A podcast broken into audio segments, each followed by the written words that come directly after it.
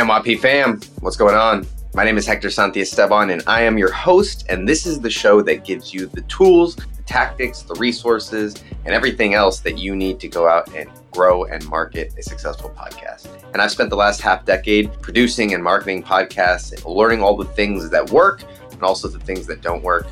And on today's show, we're going to talk about one of the fundamental things that comes with podcasting, and that is time. And most importantly, we're going to talk about how you can save time while podcasting. And so thanks again for being here. Let's get into this.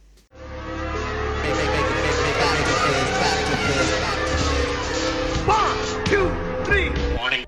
Now, time is such a hot topic for podcasters well, a lot of podcasters get into it because they enjoy getting on the mic. They enjoy talking. They enjoy doing this, which is recording and sharing their thoughts and giving their expertise, which I think is fantastic. What they don't realize is all of the other things that go into podcasting as well the editing, the publishing, the show writing, the promoting, the marketing, the follow up, right? The guest booking, all of these extra parts to podcasting that frankly, with other types of media, radio, television, film, things like that, those had entire teams that were devoted to some of those things. And so now you have the podcaster who's now responsible for doing all of it. And frankly, that's why we at Amplify Media, that's why we have jobs, is because it is a lot. And so that's what we do is we help make podcasting easy by doing all of these parts that take so much time. And so there's obviously that route where you can outsource it or you can delegate it. You can hire somebody to do it. But let's talk about if you are going to be doing it on your own, or let's talk about if you're going to be having someone on your team do this. What are some things that they can do to save them time? Or what are some things that even you can do as a host to actually save you some time and maybe even some peace of mind? Well, as I was going through this, one of the biggest things that came up for me was the regularity of recording.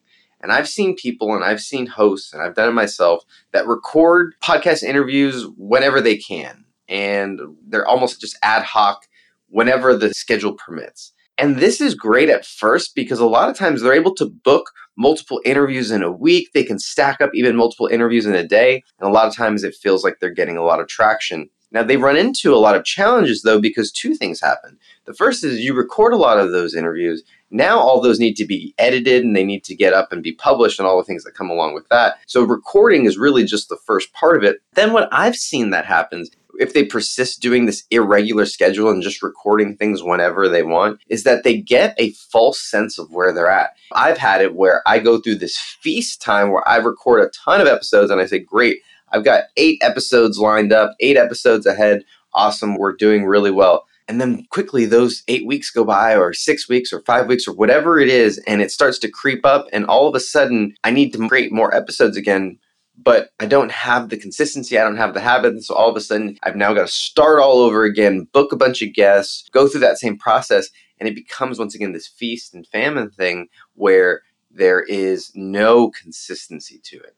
Now, you might be saying, well, Hector, I don't want to record every week. You know, I don't have time to be recording all the time. And so, if that's the case, let's talk about what are your two options, right? The two options are you can either do what we call batch recording, which is that you record a month's worth of content at one time, or you record even a quarter's worth of content. Or I've even seen people lay down six months worth of content in one day, right? In one sitting where they sit down and hammer out 15, 20, 25 videos even. Or obviously on a smaller scale, maybe you do two or three at a time. But the point is, is that you're doing multiple episodes at the same time. So that way it builds out what we call our content runway. And this is the amount of episodes that we have in front of us so that it gives us the time that we need to be able to work on them, to produce them, to edit them, to do all the things that we need to do in order to get them out the right way. So, batch recording is one thing that people can do if they don't like the idea of doing something every single week, right? If they don't have the time, their schedule doesn't allow it, or if that's just not their style. Now, what I prefer and what I found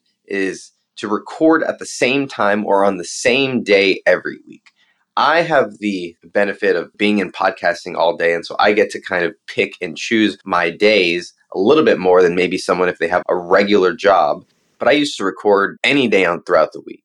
And that was very draining. There were times where it would get in the way because I would be working on something and then all of a sudden I'd have to stop and go do that interview or I'd want to do research or whatever it is. And so instead of recording any day, I limit it to only Mondays and Fridays. Those are the only days that I record interviews because I want to have those days blocked off both energetically for me I want to be able to book all my calls and my recordings in one day so that way I can do all of my creative and my deep work on the other days. And then it also maintains some consistency. Now, I just interviewed Sean Tepper on the show. And if you guys haven't heard the conversation with Sean, which probably came out last week, if you guys are listening to this as this recording came out, he talks about how he has another full time job.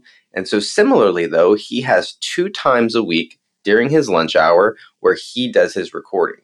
And so, because he has other full time commitments, he has two hours a week that are blocked off, and it's the same two hours every single week that people can book. And that consistency allows him to book up and to create, once again, to have that content runway. And so he is only, I believe, putting out one episode a week. And so by recording two episodes every week, he's able to get ahead a little bit. And I imagine that there are some weeks or some days where that don't get filled and it allows him to have some flexibility as well. So, does it matter when you record? I think absolutely that that right away is going to save you some time and make some of these other things that we're going to talk about so much easier.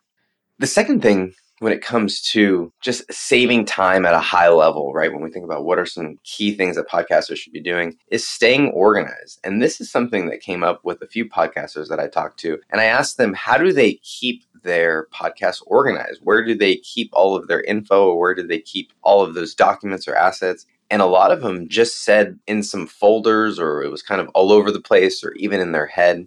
And I think that that works to an extent, but I keep coming back to this conversation with Sean because maybe it's just that he and I are very aligned in how we think, but he's got a spreadsheet that all of his episode info goes into, all of the publishing dates go into, everything that his podcasts need or create goes right into that document. And he has some cool automations that set up when things get in, things get clicked and they turn certain colors and you can do all these things.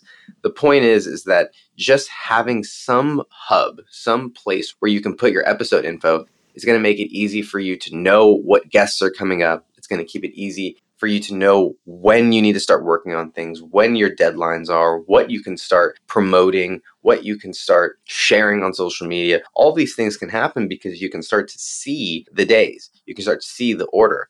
It also allows you to be creative with some of these things. You know, we have a variety of tools that we use, and we use Airtable to manage all the production for our shows because it allows for a little bit more automation. It allows us to create tasks and allows us to assign things and allows us to know when things are done and what process, what stage of the process we're in. But frankly, all this can be done right in a Google Sheet. So having somewhere where you keep all that stuff organized can actually really help as well. The last thing that I think about just at a really high level, right? What are some initial basic things that I can start to do to save myself time, to save myself headaches when it comes to producing a podcast? In addition to recording and when you record, in addition to where you keep all of this what we would call an editorial calendar, your content calendar. In addition to that, I would think about your production workflow.